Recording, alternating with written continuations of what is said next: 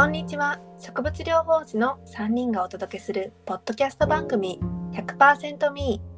ー。食べて眠って恋をして。植物療法士のまいです。やすこです。マリコです。自分の心にまっすぐに自然とともにヘルシーでハッピーに生きていきたい。ありのままの私で人生をクリエイトするにはどうしたらいいんだろう。120%の着飾る私ではなく100%の自分に帰ろうという思いを込めて100%ミーと名付けました。この番組は3人でおしゃべりしながら時にはゲストの方とライフスタイルの気づきをシェアする番組です。今日は、えー番組のサブタイトルにも入ってる食べて眠って恋をしての食べての部分についてうん。話をしていきたいなと思ってて、食生活っていくらいろんないいサプリやハーブをとってても、食生活が整ってないと何の意味もないというか、むしろ高いお金を払っていいサプリ買っても意味ないなって私は思ってるんだけど、うん。そう、だから私もそのジンマシンが出た時は本当に食から変えたので、私たちの体のベースは食でできてるんだなっていうのをすごく実感したんだけど、うん今日は舞ちゃんの食生活について、私とやっちゃんからいろいろ深掘って話を聞いていきたいなと、超楽しみ。はい。ありがとうございます。このちょっと本題に入る前に少し、うんあの余談をさせてもらうと、あの前のあの配信第3回のナチュラルエナジードリンクのお話に出てきた、うんえっとガランガル、インドネシアの、あの食材で医薬品、医薬品として用いられている生姜科の植物ということであの夫がインドネシア人なので聞いてみたら知っててそうでなんだ。そう。あのどうやって使うの？って聞いたらうん。チャーハンに入れたりとか。え美味しそう。野菜炒めに使ったりとか本当に生姜みたいにねあのチャーハうんン野菜炒めお肉と一緒に料理したりカレーに入れたりもちろん飲み物にも入れることがあるということで。すごいポピュラーな。味もじゃあ生姜に近いの？か。いやでも生姜とはちょっと違うみたいだったけどちょっとまだ詳しく聞けてないんだけど、そうやっていろんな使い方がある植物みたいでした。えーなんかそう、なんかお肉とか相性良さそうだね。毒消しにもなるしね、きっとね。ねね、うんでなんかあのインドネシアにもあの民間療法って言われている薬類効果のある、ジャムーって呼ばれている、うんうんえっと、インドネシアに民間療法があるんだけどそこにあの薬理効果のあるハーブとかスパイスとか果物を合わせて作る飲み物があるんだけどそれをいずれ紹介したりねできたらなってすごいこの話を聞きながらいい思いまねし。た。はい。ちょっとさやってみたい。3人で行って、ちょっとツアーしたい。ねバリとか旦那様ねにさ、そうそうそうそう。うんそうそうそうそう。ねじゃあ旦那様にね通訳としおて、願いし そうだね、なんか。あの私たち植物療法を学ぶ中でもなんかインドネシアの植物クミスクチンっていうのが多分代表であったと思うんだけど日本ではねなかなか手に入りにくかったりするので、そうやってなんか薬理効果があの期待されているスパイスだったりハーブを日本に持ってこれたらなと思っててなんかそういう話もいずれねしていけたらなというふうにね思ってます。食生活で気をつけていることを話すとなんかまず大前提にあるのが厳しくしすぎて忙しいのに八方塞がりになったりとかあとはうん。なんかこうしちゃいなきゃいけないでもできてないっていう風にじあのー罪悪感を持ったりとかそう家族とのバランスもあるからやれるところからでいいっていう風に一通り経験してすごい思っています。私も同じです、それは。もううんなんかさ私も最初ね、うん。最初さ、今までの食生活を変えた直後は、いろいろ情報も入ってくるし、うん。うんえ、これもダメなの？あれもダメなの？ってなってるからさ、る。ねなんかさ、なんでこんなものを今まで食べてたんだみたいなのとかさ、そういうのを買ってくるとさ、なんでこんなの買ってくるのみたいなわかか、そう、すごい心が全然健康じゃなくて、うん。ね。わかる。ねねキッチキチにやってなんか眉間にしわ寄ってて、そうそうそそううなんんかね続かないんだよ追い詰めねちゃうよね。そう追い詰めちゃうよね。最初が、そこの、これもこんなの入ってるんだとか、うこれもなんだってなって、え、買えるものってあるの？みたいな感じになっちゃうよね。うん、そうそう、本当にそう。ね、いや、バランスと、食べてもちゃんと排出できる体になってれば大丈夫っていうのが、うん。そう、だんだん分かってきて、うん。そうそう、ね、ゆったり。うん。そう。ね今言ってくれたようになんか私もそれと同じような言葉ですごい響いてる言葉があってかサステナブルに暮らしたいっていうあのゼロ・ウェイストホームとかを翻訳されている服部雄一郎さんっていう方がいらっしゃるんだけど、あの夫婦で服部麻子さんと一緒にあの奥さんと一緒に書かれた教書で私がすごい響いたフレーズがあるんだけど地球環境だけではなく自分自身にとっても持続可能なサステナブルな地点を見見つけること。サステナブルな暮らしってもしかしたらその2つの交点を探すことなのかもしれませんっていう。ことを言ってらっしゃってあそれめっちゃそうだなーっめってちゃそうだなっていうねね。あのいろいろ制限があるからなんか何もやらないってなっちゃうよりは例えばなんかミートフリーマンデーといって週に1回食事でお肉を食べないようにしようっていう活動のことなんだけどこれはあのお肉を食べる量を減らすことで主に気候変動に対する悪影響を減らすことを目的とした活動なんだけどそうやってなんか週に1回あのこういう風にしてみようって決めてみるのもいいしなんか今まで通りのメニューだけど調味料だけ全部変えちゃうのも一回変えちゃえばすごい効果があるからすごいおすすめだと思っていて、だから自分に心地いい方法を見つけるのが一番だなっていうふうに今すごく思っています。うん。あのさ、私、フリーマンデーの考えを初めて知ったときに、それすっごいいいなと思って、できる人が10やるよりも、そう。ね、うん。みんなが、じゃあ50人の人が1か2やった方が、ね、効果があるんだよね。そうなの、そうだね。総数としては圧倒的に増えるから、でもその、うん負担はないというかさ、あの、うん無理がないから、うん。圧倒的にいいんだなと思って、そのミートフリーマンデー、全部お肉ゼロは、ね、ちょっと難しいかもしれないけど、うん。週1ちょっとやめてみよっかっていううん。のってすごくいいよ。ね。うん。そうそうそう。うん。なんか食生活私これから話させてもらうけどこれが正解とかでは全然なくなんか人によって合うもの合わないものあるし私もいろいろ勉強して人体実験しながらの途中うん地点なので、また多分形が変わっていくと思うんだけど今の現状の食生活を今日はお伝えできたらなというふうに思ってます。で今までの食生活の変化を少し話すとあの第1回でまりちゃんも話してくれたように私も食事とか健康の本を読み漁ったりとか、えっと、ドキュメンタリーをたくさん見ていた時期があってなんか詳細はねまたあのおすすめの本とかテーマにする時に話したいなっていうふうに思うんだけどその時に調味料をガラリと変えたりとか2年ぐらいはお魚だけはいただくんだけどでお魚もサステナビリティの問題あの観点からいくともいろいろ問題はあるんだけど、お魚だけはいただいてお肉だったり卵乳製品をほぼ取らない生活をしていました。なんだけどただあの夫と一緒に住むにあたって食べることが本当に大好きだから最初はその生活を続けてたんだけど夫はやっぱりお肉も食べてみたいなっていう気持ちが出てきてで今は在宅勤務でほとんど2人とも3食家で食べてるんだけど野菜が中心の生活プラス私が前やめてたお肉だったり卵も、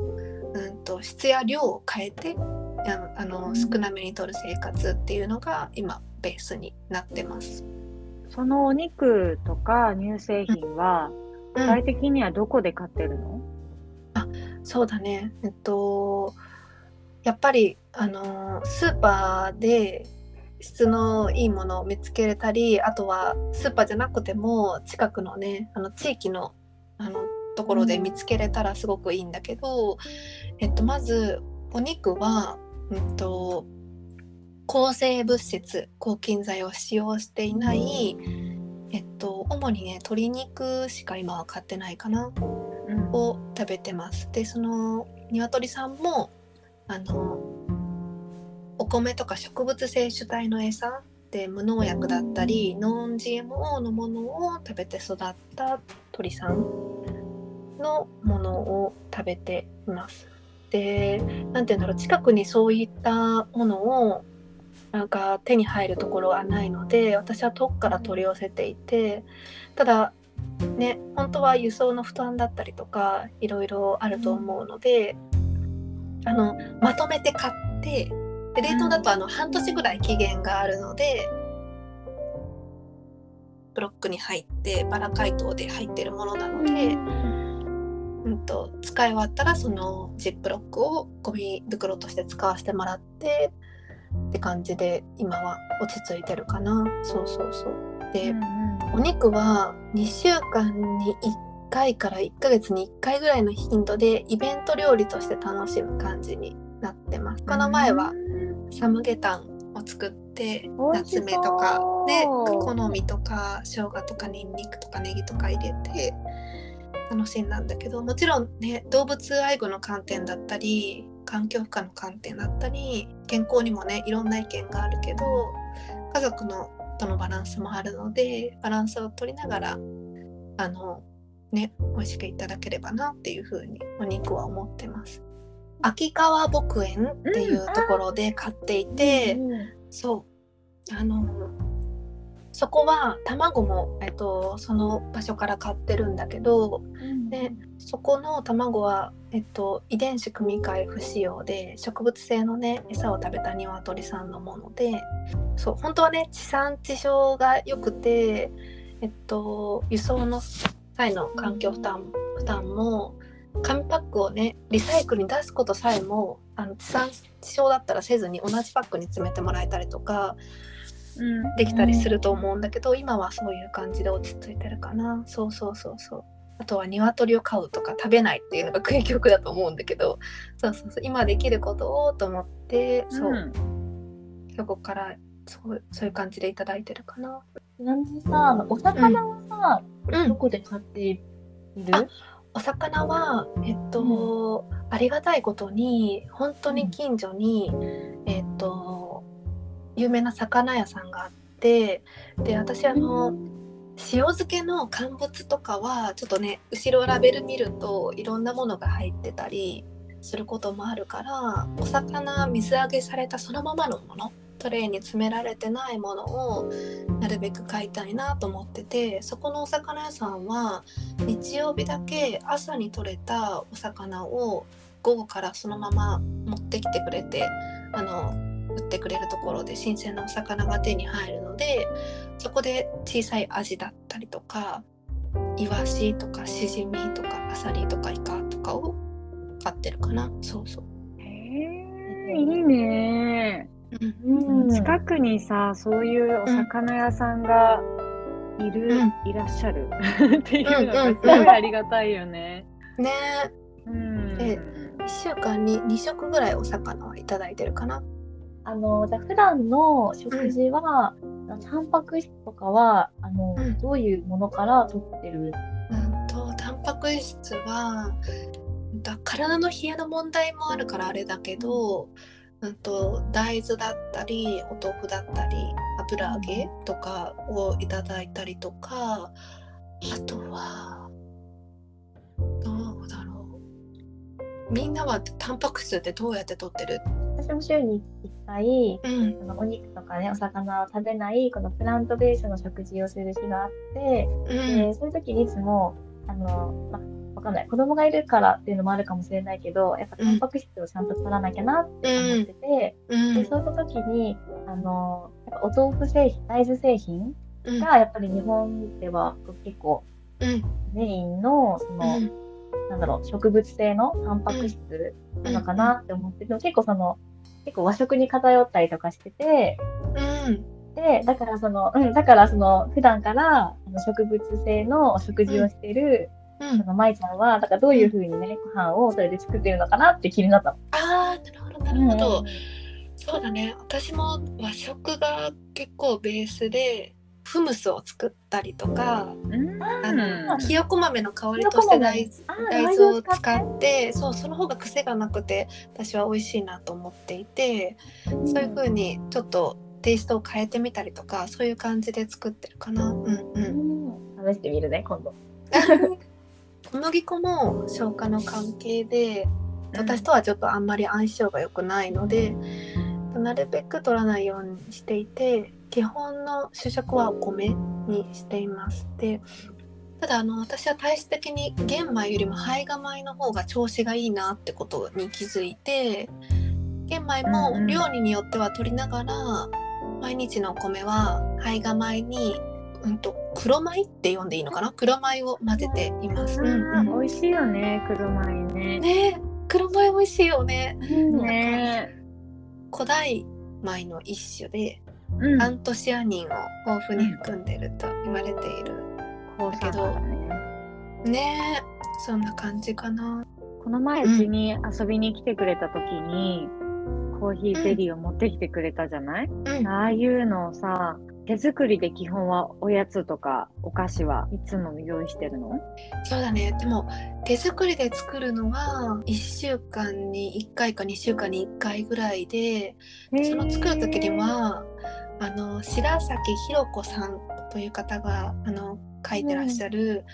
白崎堺っていう多分料理教室って呼んでいいのかな？っていう今はオンラインでやってらっしゃると思うんだけど、で最近出してらっしゃる本だと小麦粉とか乳製品とか卵を使わないお菓子だったり料理をの本を出されていて全部の本を私は読ませてもらってます。えー、そうなんだ、おやつはほとんど白崎さんのメニューでリピートしてるメニューあのレシピがたくさんあってそうそうそうすごいおすすめです。私もね、娘のおやつとか作るときに白崎さんのレシピ参考にしていて、本当にね、お砂糖の量が他のレシピの本とかと比較してすっごい少ないし、でうん。も味もうん決まってて美味しくって、うん。素材のね、味がすごい活かされてるから、うん、そう子供でもすごい大満足してくれるから、ね、本当におすすめだよね。そうなんかあの工程が簡単というかうんうん。すごいあのシンプルなんだ。で、うん、考えられててすごいあの普段作ってみるのにもすごいおすすめだしあと多分白崎さんの本すごく人気だから図書館とかでも。借りられると思うので一回皆さんもし気になった方は手に取って見てもらえばなというふうに思います。えうんー、借ります 気になる で普段おやつ毎日作れるわけじゃないからそういう時はなんか間食は実家でねあのフルーツが取れるのでそれを分けてもらったものを食べたりとか甘酒とかもうお腹空いちゃった時はねおにぎりとか食べちゃうかな。うん。うん。わかる。で私もね。結構お餅とか食べる、ね。うん。美味しいよね。うん。うん、美味しい。海苔巻いて。そあー美味しいね。う、うんうん。あとは冬だったら干し芋とか干し柿とかそうそうう。ん大好だったら梅ジュースとかね。なんか友達と外食する時はこの限りでは全然ないんだけどなんかメニューを選んでからしまったって思ってしまったりすることもあるんだけどなんかここれを食べてしまったっていうよりはなんか自分が今美味しく感じないから自分が心地よくいるために次回は気をつけようっていう風に思ったりとかねなんかうん。ね自分に心地よいものを選んでいけたらなっていう風に思ってます。ポイントはあるの？そのおみ例えばお店選びのポイントとかそのメニューの選び方で、そう絶対これは選ばないとかあるの？うん。でも外食する時だったりとか旅行に行く時には、まあ、自分がその時食べたいものを食べようとは思っていてうん。うんそうだねただお魚料理とかを選ぶことの方が多いかな。うんうん。うんうんうん。おただあの肉かお魚だったらお魚ってことか。そうだね。そうそうそうそう。であとは夫と外食する時はレストランは質のいいところを選んでなんか夫はお肉料理を頼んで、私はお魚料理を食べたりとか2人でお寿司を食べに行ったりとか。普段はなんか小さいお魚しか食べてないけどそういう時は中トロとかで全然食べるし、うんうんうん、私と食べれないジャンルは、夫には友達と食べに行ってもらってたりとかそんな感じかな。うんうんうん、なんかもし子供を授かったら多分またこの考え方も変わると思っててなんかね厳しくしすぎて、うん、みんなと一緒に何も食べれないっていうふうにはしたくないし。そうだよね。そう、うん、強制もしたくないし。だからなんか安いものには裏側に搾取があってなんでこの材料を選んでるのかっていう説明だけなんか日常生活の中でしてあとは任せる。なんかきっと大人にな、うん、必要になった時に思い出してくれると思っててなんかそういう風にしていけたらなっていう風に思ってるかな。私がすごい尊敬するあの服部雄一郎さんっていう方がいらっしゃるんだけど服部さん夫婦であの2人で一緒に書かれている「サステイナブルに暮らしたい」っていう本があるんだけどそこでなんか子供が食べたかったらファーストフードを食べている見るのも社会勉強っていう話が出てきてすごい私これ共感していてなんかあのちょっとそこの本の一部を読ませてもらうと本当は避けたいフードも社会見学と称してファーストフードを扱ったドキュメンタリーを一緒に見てきちんと手作りした専門店のハンバーガーとの味比べまでしたらまるでエコアクションのような一大イベントに単に制限するよりもずっとおすすめっていう風に書かれたところがあってすごい私これ共感してなんか私も夫が何か食べたいっていうものがあるとまず一緒に家で作ってみてその後それでもなんか食べたいって言った時にお店に行ってみて食べてみてなんか家で作った方が美味しいねとかなんかちょっと変な味がするかもとか自分で感じてもらうようにしていてやっちゃんもこれすごい共感するって言ってくれたよね。うんうん私はさあの小さい時は全然あの何でも食べていました。うん、普通の家庭だから普通の家庭というかね、だからでそういうねなんかそういう意識もさ最近になってやっぱり世の中的に高まっているものかなって思って、うん、でも昔からね気をつけている方はいらっしゃると思うんだけど、うん、だからなんだろうね。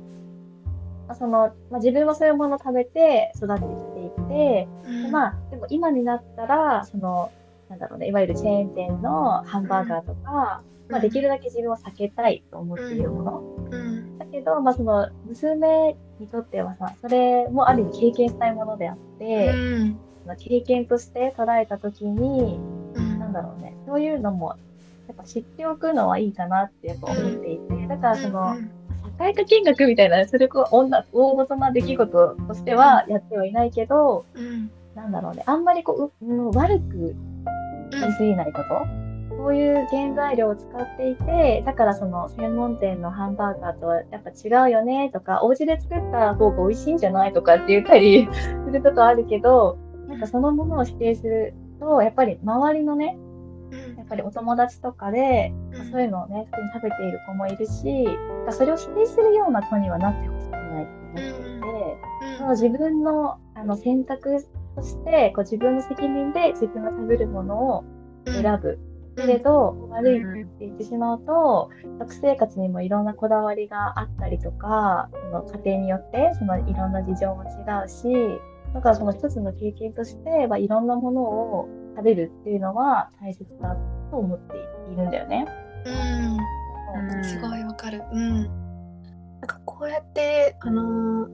食生活を整えるようになってもともと夫がすごいあの食べることが大好きで毎日ほとんど外食だった時期があったんだけど、うん、そう。インドネシアってねなんかレストランとかあと小さな屋台みたいなのがたくさんあってコンビニとかはないあの選択肢にない代わりに、すごい外食文化が発達してるんだよね、甘くて辛くて塩辛くてでっていうものを毎日食べててなんか尊敬するところがすごいたくさん食べるんだけどすごいゆっくり味わって食べるのね でもお腹いっぱい食べる生活をしてて、うん。でもいいよね、ゆっくり食べるのね。そうゆっくり味わって食べるんだけどでもそれをお腹いっぱいなんていうのゆっくり食べると味わって食べると、うんうんうんなんか食べる量って少なくなりそうなんだけどそうじゃないんだよね。あ、そうそうなんだ。なんだそうそうそうそうでじゃあすごい長いのかな、食事の時間が。そう長いの。うん。で海鮮が大好きで20代で痛風になったりとか、コロナ時は一時期ねびっくりするんだけど90キロを超えることもあったの。えー、やばいでしょでもも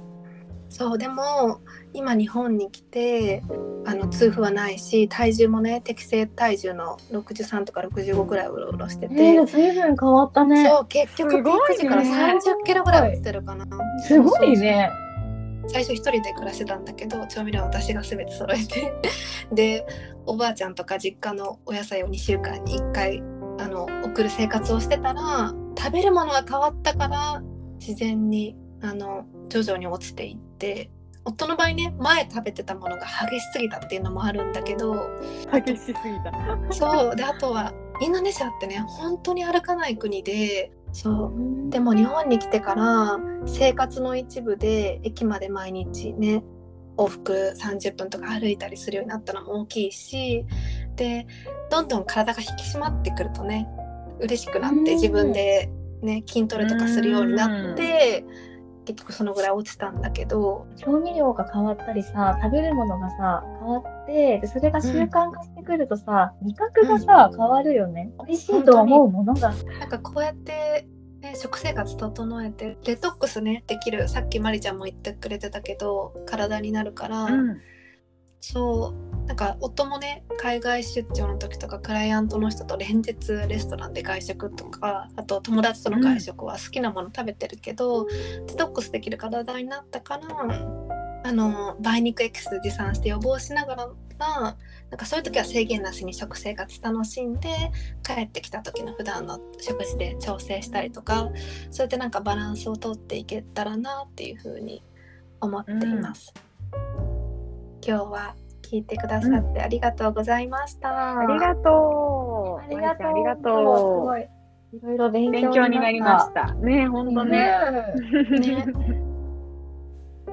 本日の配信はいかがでしたでしょうか？ポッドキャストへの感想、質問、テーマリクエストなど、インスタグラムの DM などで気軽にどんどんお寄せください。エピソードの概要欄に3人のインスタグラムアカウントが載せてあります。私たち3人もリスナーの皆さんと一緒に試行錯誤しながら、このパポッドキャストが気づき合う場になっていけたらと思っています。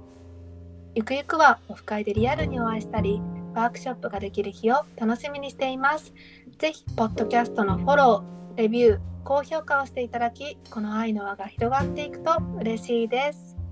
それではまた次回お会いしましょう。またねー。またねー。